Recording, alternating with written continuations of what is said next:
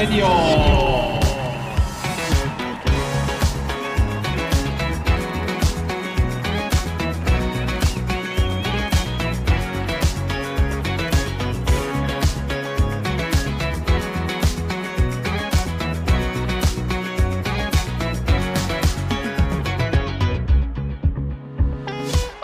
こんにちはキリンです。シャークス Thanks Radio。日本ラグビー最高峰のリーグワン。今シーズンはそのディビジョン2で戦っている清水建設高等ブルーシャークスに捧げる応援プログラムです。僕シャークスファン歴もうすぐ2年目のキリンが感謝と応援をコンセプトにお届けします。今日のオープニングコールは前々回のゲスト東京サントリーサンゴリアスの木村隆弘選手にお願いしました。いい声してますよね。そして今日のゲストはそんなキムタカ選手の大先輩が登場しますからね。楽しみにしていてください。さて前回のオープニングでもお伝えしましたが今月2月は相手チームの都合によりブルーシャークスの試合は1試合も行われないことになっていましたがブルーシャークスの皆さんがいろんな企画を考えてくれて今週末2月18日土曜日は三菱重工相模原ダイナボワーズとのトレーニングマッチが行われることになりました。イエイイエイ。すべての皆さんに感謝です。本当にありがとうございます。ブルーシャークスの皆さんにも感謝ですしダイナボワーズの皆さんにも感謝ですし本当にありがとうございます。また翌週2月25日土曜日はブルーシャークスの練習見学が行われます。僕はブルーシャークスの練習見学は初めて見せてもらいます。試合とはまた違う風景。誰が一番声を出しているのかとか誰が一番走り込んでいるのかとかいろんな風景を見られるチャンスだなと思っています。テストマッチも練習見学も事前の申し込みが必要です。またこの番組を聞いていただく頃には申し込み受付が終了している可能性もあります。行ける方はぜひ一緒に楽しみましょう。今日も感謝と応援は表裏一体ということで清水建設高等ブルーシャークスに向けて感謝と応援を伝えていきます。今日もどうぞ最後までお付き合いください。今日感謝と応援を伝えたい方は前回に引き続き先野亮太選手です。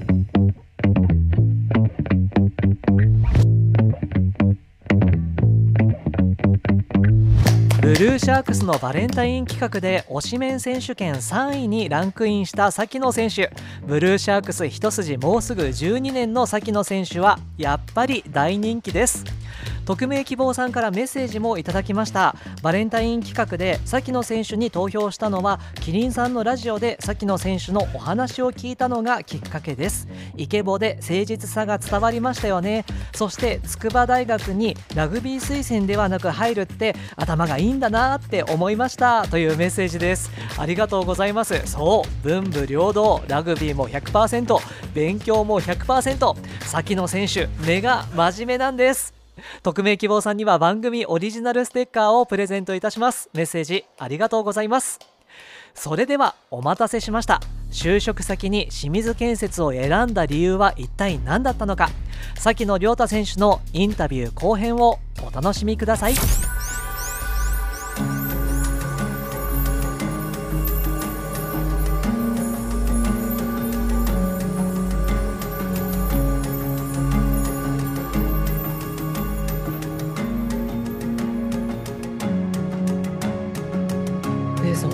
そうして清水建設で内定が決まるわけですよね。はい。まあ多分もう先の選手のことだからいっぱいいろんなところから内定をもらったことだとは思うんですけども。その中でも清水建設に決めたっていうのは何が決め手だったんですか？僕はあの3点てかあのゼネコン大手の4 5社のうち4社受けていて。はい。でまあそれなりにまあまあいい感じに進んでいたんですよ。はい正直。どどこにするか。なって自分でも正直分かってないかった時があって、まあ、とりあえず決まってから考えようって思ってた時期があったんですけど。はい。そしたらあの3.11の地震の時。お。にちょうどその清水建設の最終面談の前日で3.11の日が、はい。で当時あの芝あの浜松町のですねシーバースっていう本社にいる時に被災したんですよ。おおそうですか。はい、でその時に僕の面談してくれてたのがあの中村課長っていう方で筑波大のラグビー部 OB の人で今同じまちづくり推進室内同じ部署のなんですけどもはい。この人とこう面談をしてる時にあの3.11の地震にあってへえ。で当然筑波にも帰れなかったですしはい。結局その日中村さん家泊まり行ったりとかしてええ そうなんですか？そうそういう経験もあってですねでその時にも、どうせお前帰れないからちょっと俺も仕事あるからお前営業フロア来いって言わはい。れて3.11の後に僕はねあのリクルートスーツでこうちょこんとこう営業フロアにこう座っていてええはい。そうしたら当時のあの上職その中村さんの上職の部長の人が「お前誰だ?」と始まってまあそうなりますよね。えすみません、筑波大学の崎野と申しますみたいな、で、はいこれこれ近々でっていう話したら、えはいお、。そうなのかと。私がいいのいろいろ教えてやるとか言って、清水建設の今の受注の状況とか、今目標がどれだけでどうなってるかとか、そんなこと聞かせてもらえるんですか？すごい部長が3.11の後で絶対大変なんですよ。はい。絶対営業部長なんて大変なのに、はい。なんかそういうの親身にすごい教えてくれて、いやー他にもやらなきゃいけないこといっぱい終わりになったでしょうに。で、あこの会社なんていい会社なんだろうなって正直その時にやっぱ思って、ああ、そうなんですね。でもその最高の理由ができたなと思ってなんで清水建設なんですか？って言われた時に、はい。めちゃくちゃ準備して、まあ、最終面談も臨んだんですけどはい。結局一切そんなこと聞かれなくてえー、そうだ。この清水をあ絶対落ちたなって思って。あ絶対落ちたわって思ってたら内定の連絡来たんで。ああ、あそうですか。もうすぐ行きますと言って。えそんなすすぐ決めちゃっていいのって向こうから来るんで。えいや実はですねって言ってそこで初めて3.11の話を人事の 担当の方に話すっていう。ー、もう面接ではできなかった、温めておいたお話をそこで。そうなんですよそうでしたか。いや、でもそれはもう一生忘れられない出来事ですね。そうですね運命だと思いますいやー、そうですね。で、これまたラグビーのこと全く考えずに清水建設に入社されて、はい入社した時も全くラグビーやるとは思ってなかったんですよね。いや一応ラグビー部あることは当然やっぱ知っていて、ではいその一緒に地震の時いた中村さんもラグビーやってたもんですからはい。お前はまあ入ったら当然入るよなってそこも同じような感じですあなるほど。中村さんから結構プッシュ、プッシュというか、お前もう分かってるよなっていう感じだったんですかそんな感。じですねでもそんな怖ないんか。なんていうんですかね、そんななんかレベルも高くなかったですし、そこになんかすごいこの、いや、ちょっとラグビーはしたくないなって思うような感じじゃなくて、はい本当草ラグビーチームだったんで、なんか好きでやってるみたいな、それぐらいの感じですね。ああ、そうですか。こうでもラグビーはもういいかなって思うたびにいろんな人からこうラグビーを通じてこう、まあ、引っ張り込まれるというか 引きずり込まれるというかそうなんですよね。だから結構そこら辺も能天気で、あまあ、なんかやってみようかなって 思う、思うんですよね、そのたびたび。に。ああそうなんです何ねも深く考え込まず。はいはい。必要とされてるからじゃあやろうかなぐらいなそんな感じ。へえじゃあ先の選手の中では結構あれですか？こう、必要としてくれてる人のためにラグビーをしてきたっていう感じですか？まあもちろん自分が楽しいって部分は当然あるんですけどはいでも本当きっかけはそこですよねじゃあまあ清水建設に入ってからもまあよくしてくださった中村さんがもう決まってるよなみたいな感じでそうですそうです本当そんな感じです。ねえ。で、まあそうしていると仕事とラグビーの両立が始まるわけですよね。はい。もうその当時から仕事も100%、ラグビーも100%っていうことは変わりなかったんですか？そうですね、そこは変わってないです。へえ。いや、どうなんですか？慣れない仕事、みっちりしてからラグビーやるっていうのは。でもなんか、いい息抜きでしたよね、ラグビーが。当時は。はい。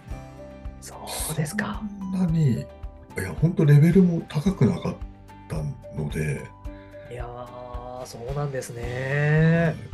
あー。今はとても息抜きなんて言えないですけど、とても息抜きとは言えないし、行き過ぎた趣味だとは思いますけども、ああ、ああ、当時はじゃあもう結構ゆるーく流すぐらいの感じでやってたんですか？あでも練習はちゃんとやってましたよ、週3回、科目と。いやー、そうなんですね。そのレベルで一生懸命やってたって感じですね。こうでも今のブルーシャークスのレベルになるまでどんどんと階段を上っていかれたと思うんですけどはい。いつぐらいからあちょっと状況変わってきたな草ラグビーじゃなくなってきたなっていう空気を感じ始めたんですか？今のエダグランドができた時ですね。おうあれを一面のグラウンドを作るってなって、本当に作り出した時から変わりました。えー、その枝グラウンドができる前までは本当に整備整地されていないボコボコの場所でやっていたっていう話を聞いたことがあるんですけどそうなんですか？よそうですよ。もう本当、深沢グラウンドって台形、まずあの、初めてそこに行った時に、はい入社して初めて、お前練習場ここなって言われて、先輩に連れてかれた時に、はい。嘘と思いましたよ。えそうだって一面もない半面のところに、ポールが2本ピッて立てて、はい。え、これクラブハウスって言ったのが本当プレハブ小屋で、だね、プレあハブ小屋あー写真見たことあります、うん、うわ、こんなとこでやってんのと思って、は衝撃でしたね。ーいいやーそうですよね、でももうそういう環境から枝グラウンド綺麗なグラウンド一面のグラウンドができて綺麗なクラブハウスもできてねその時のことは崎野選手はどうですか？どういう気持ちだったか覚えてますか？いや、やっぱ、なんていうんですかね、胸騒ぎするじゃないですけど、こう、おううわ、うわっていう、初めてこう、枝グラウンド見た時とか、はい熱くなりましたよね。へ本当にできてるみたいな。ー 清水建設枝グラウンドって書いてるみたいな。うわーっと思いましたね、本当に。いやーあでももうそういう枝グラウンドができてからこうレベルアップしていく階段を着実に登っていく感じですか？そうですね、そうです、そうです。だ本当当時、深沢グラウンドの時って土土曜とかに、はいあれ、大学のグラウンドとか、はいなんか三鷹大沢グラウンドとか、もう転々として一面のグラウンド探して行ってたんですよ。ああそういう他の場所を借りて？そうです、そうです。へーそれがもうね、いつもの練習から一面でできるって思うはいと、嬉しくて、それはそれは。嬉しいですよあねんな綺麗なところでできると思って、はいなんかね、嬉しかったです。じゃあもう崎野選手だけじゃなくて他の選手とももうこうみんなでうおーって喜び合う感じですか？うん。そうですよね。なんかあのあれだと思いますよ。子供をなんかすごい広場に連れてった芝生の広場に連れてって、うおーって走るじゃないですか。走れない はいあんな感じですよ、多分。一面だーって感じ。へえ。あ、そうですか。こう、だんだんと自分たちのプレーのレベルも上がってきて、はい。こうさっきね行き過ぎた趣味だと思いますよっていう話、はいさっきの選手がポロッとしてらっしゃいましたけどもあ行き過ぎた趣味になってきたなっていうのはまたこれちょっと後ぐらいですか？枝グラウンドの。あそうですね。でもまあ枝ぐらいから、枝入ってからは、ね、外国人の方々も来てくれるようになったし、はいまあそこら辺からやっぱ面白くなってきましたよね。趣趣味ではないなって。そうですよね。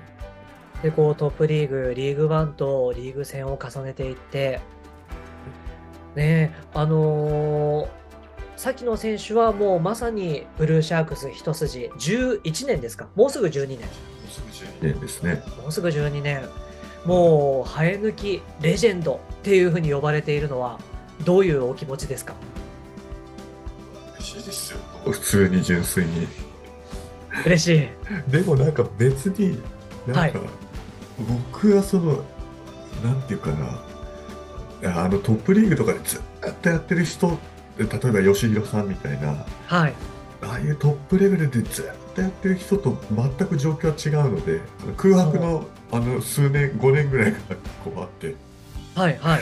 だから、なんていうんですかね、なんか、別にそんなラグビー的にすごいとか、別にそういうのは全くないと思います。そのななんて言ったらいいのか、ちょっとうまく言えないんですけども。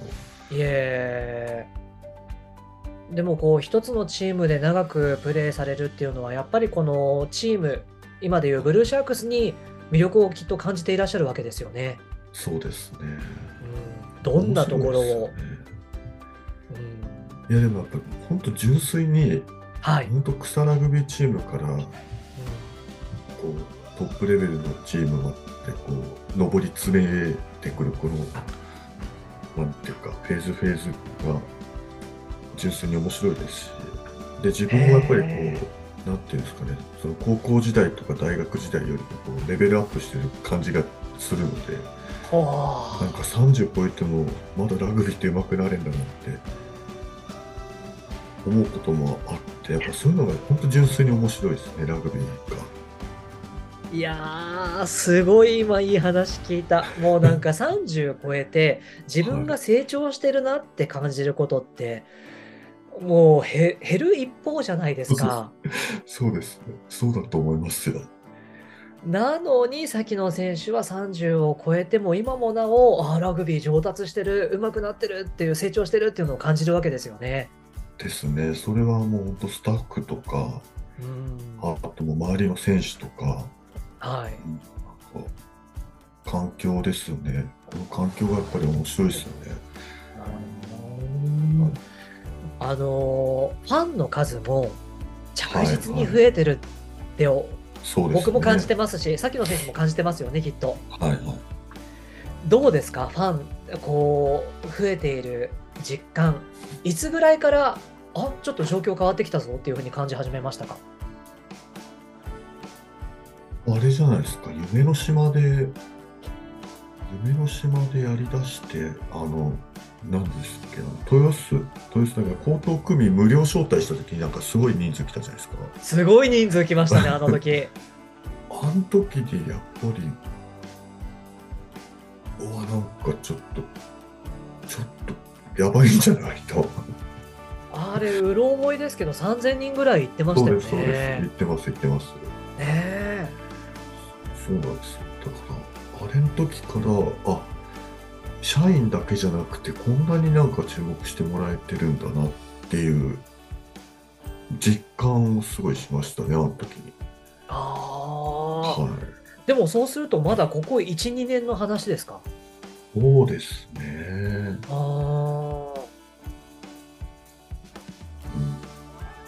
でも本当にあれですよ、あの昔なんて、はいあ。のスペースでどなたかがコメントしてくださったように、その社員か、社員のか、その選手の家族しか見に来る理由がないのでですね。本当そんな感じでしたよ。ああ、そうですか。そうです、でもそうです。うん、もうでも今はもうブルーシャークスのラグビーを本当に楽しみにしているファンが多くて、僕もその一人ですけども、はい。やっぱそのなぜ人気なのかっていうのは、まあ、いろんな理由があると思いますけど、僕が好きなのは、やっぱ崎野選手がビッグサイトで言っていらっしゃった、こう、仕事もラグビーも100%。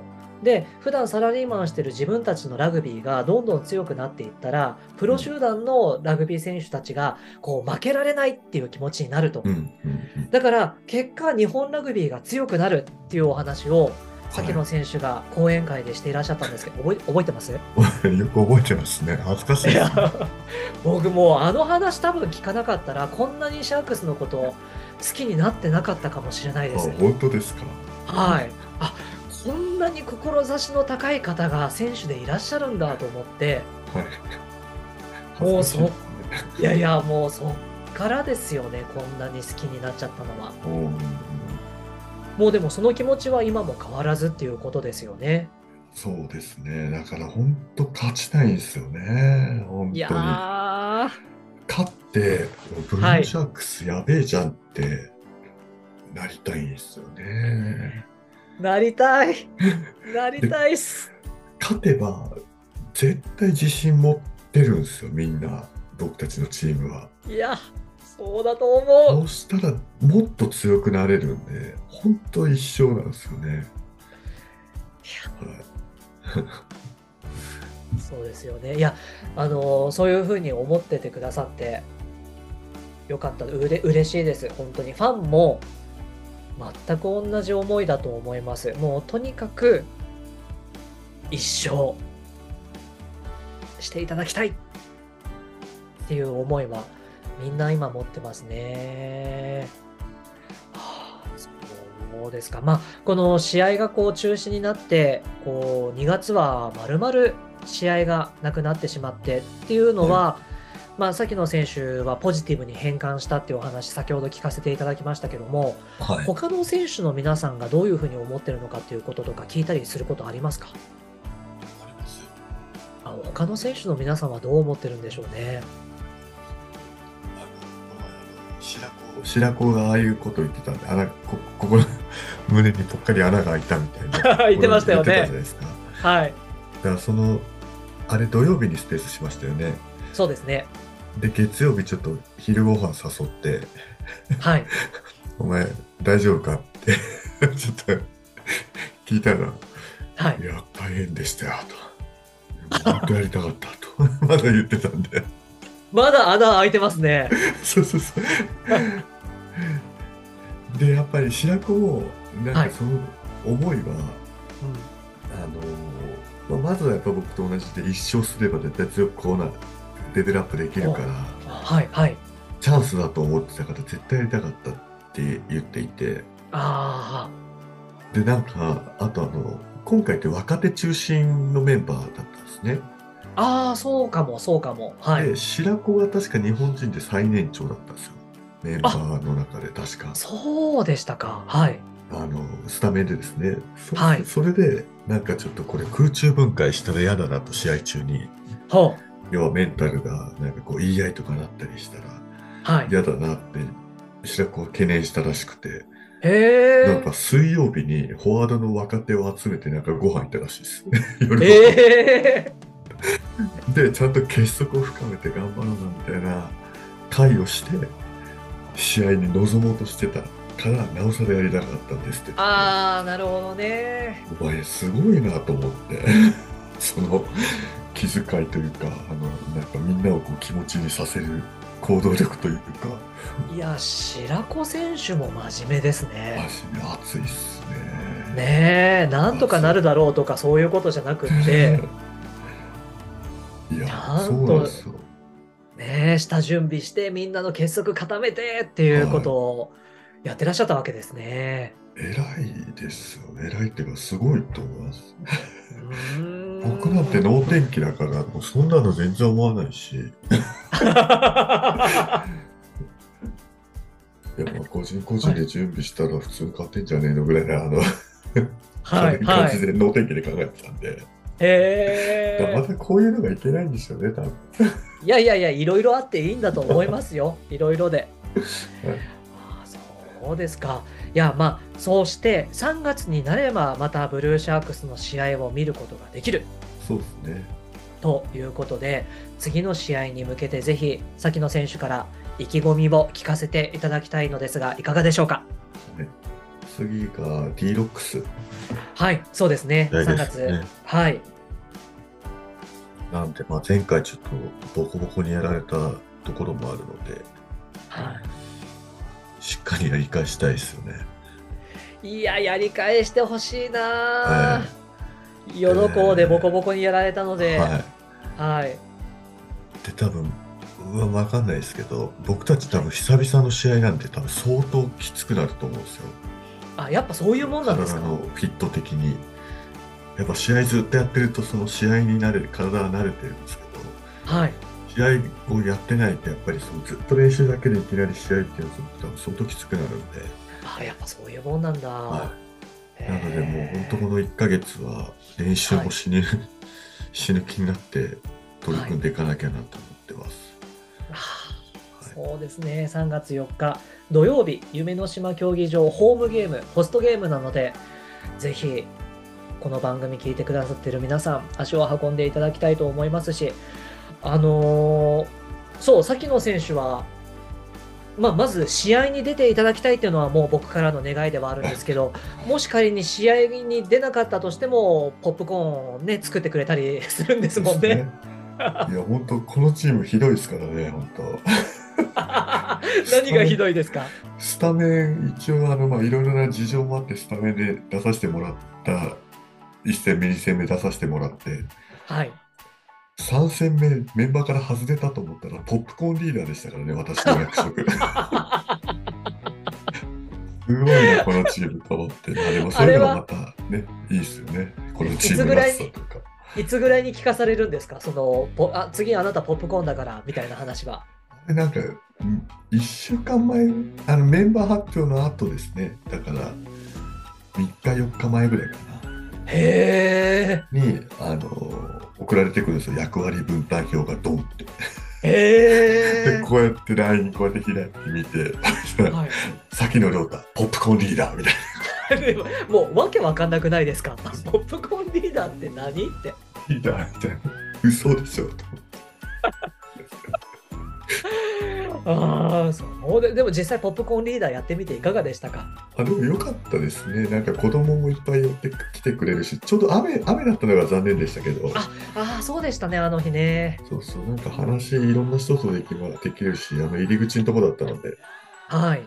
あの悪くない役回りでしたね そうですか。ええポジティブいやポジティブですね、ポジ編して、そう、3月4日はもう試合には出ていただきたいけれども、試合にもし出られなかったとしても、先の選手には会えるっていう楽しみがね、あるということで。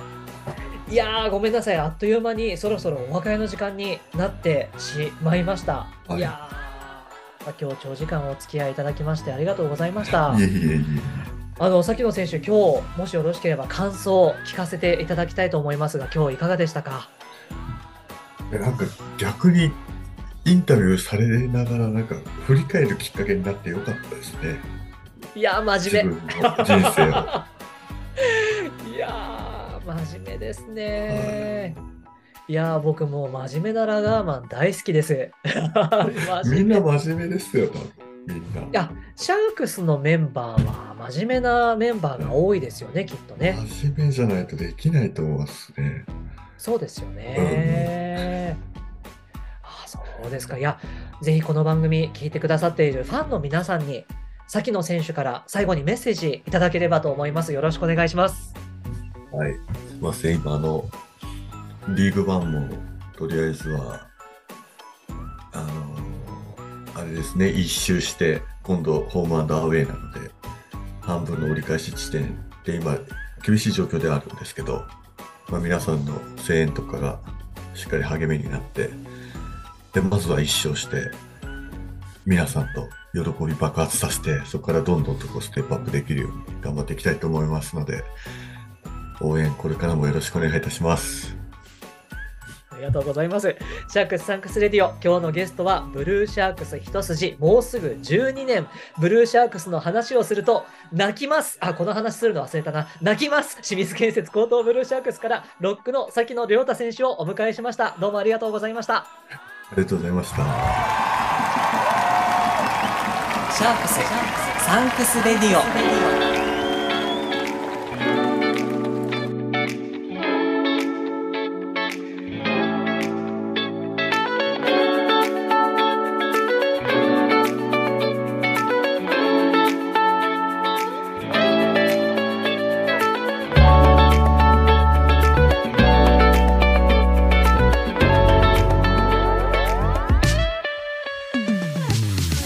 組宛てにメッセージいただいています。ありがとうございます。ゴリラとユニコーンさんからいただきました。キリンさんのツイッター最近知ったのですがラジオの動画が見られるのでどんな方がゲストで出ているか見れていいですね。